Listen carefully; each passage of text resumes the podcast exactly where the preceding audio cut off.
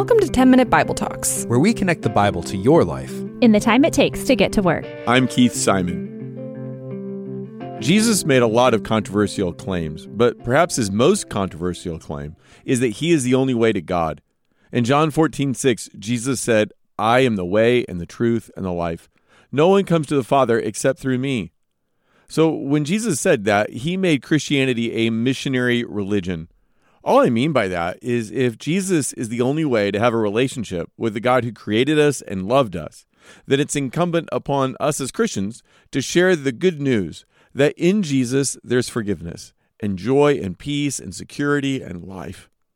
When the authorities discouraged his earliest followers from talking about Jesus and even threatened them if they continued to do so, the disciples said that they couldn't and wouldn't stop talking about Jesus because, and this is Acts 4:12, salvation is found in no one else, for there is no other name under heaven given to mankind by which we must be saved.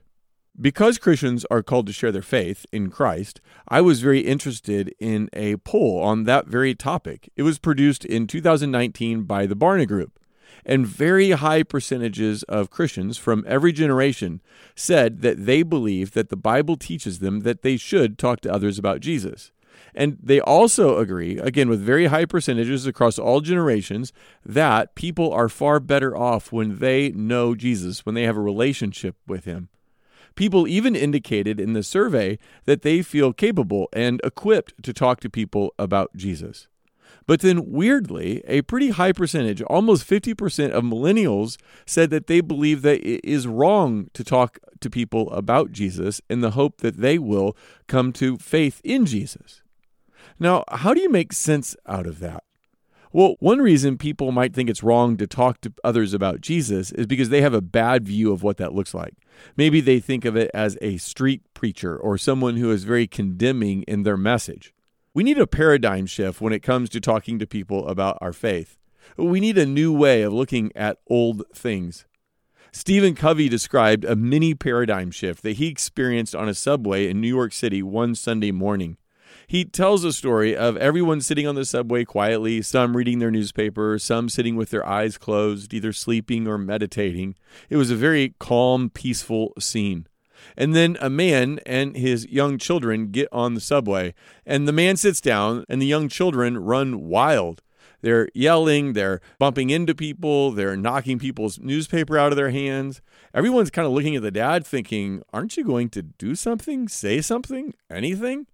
Finally, Stephen Covey says to the man, Sir, your children are acting a bit wild. Is there anything you could do to control them better? He said it was as if the man were in a fog. And he looked at Stephen Covey and looked at his kids and looked back at Covey and said, You're right. I should do something. We just left the hospital where their mother died about an hour ago. I don't think they know how to handle it, and I don't either. When Stephen Covey got all the information, it radically changed his perspective on what he saw happening in that subway car.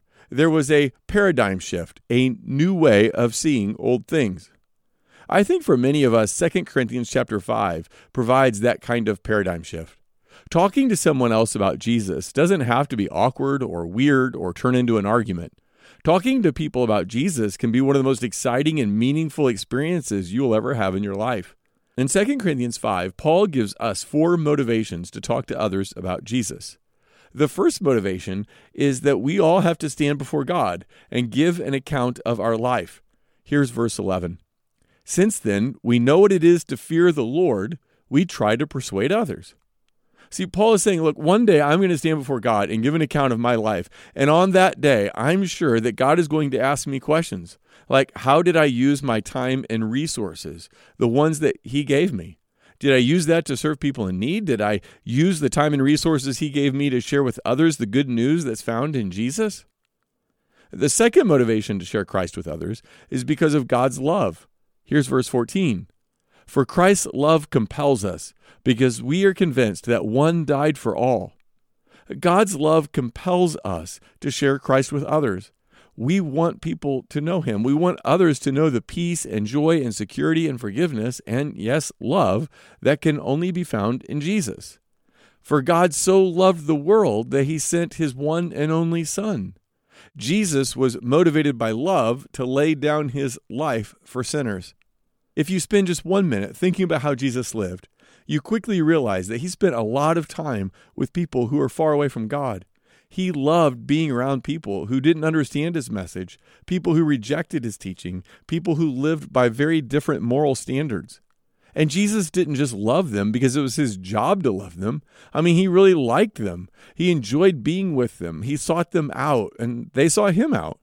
You just couldn't keep Jesus and lost people apart. And that's Jesus' plan for his followers. It's just about this simple. When you love Jesus, you'll love the people he loved. You'll want to spend time with the people he spent time with. You will be committed to the same mission he was committed to. The third motivation to talk to others about Jesus is their personal need. Paul writes in verse 16 So from now on, we regard no one from a worldly point of view. See, we tend to see people as the world sees them. We look at them and see their physical appearance, or we see them by the kind of job they do, or by their family status, or something else. Now, none of those are bad things, but they're not enough because people are far more than their job, their family, their appearance. When God sees people, he sees into their heart. Jesus calls people who don't have a relationship with him sheep without a shepherd. That means that they are lost, they are in need.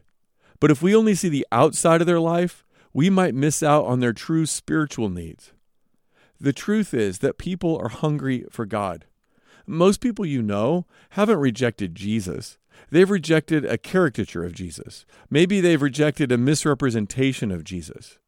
Now, they may not say that they're hungry to know God, but the people you know, they're hungry for truth, and they're hungry for satisfaction and a clean conscience, and they need hope.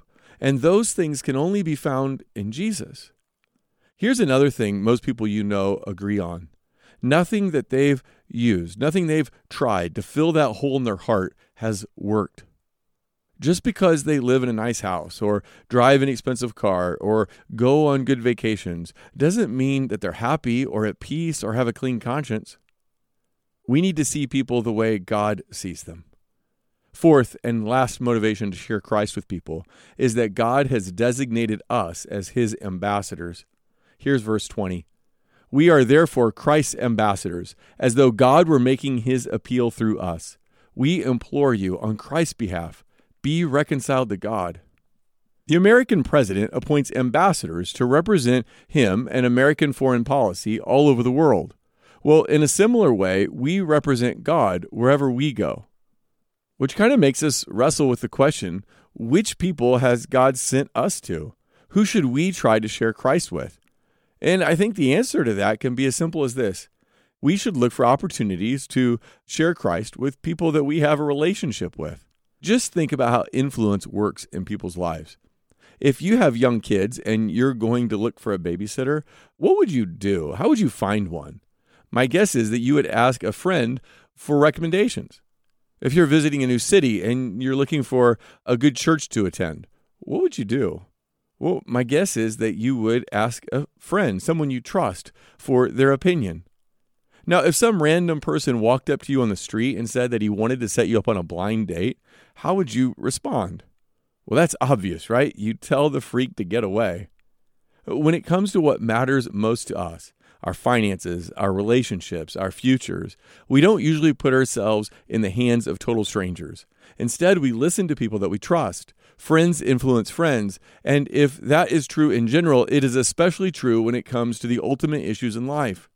That means if people are going to become Christians, it's probably not going to happen because they were approached by a stranger.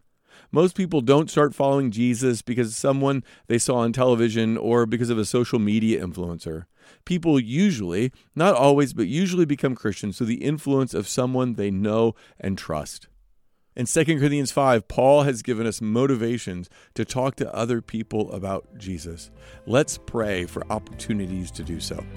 Amen. Hey, thanks for listening. If you want to go deeper, sign up for the 10 Minute Bible Talk newsletter. You'll get a short email once a week. It'll challenge you to grow in your faith, give you interesting background on today's passage, and a lot, lot more. Just click the link in the show notes to sign up. It'll help you deepen your journey with Jesus.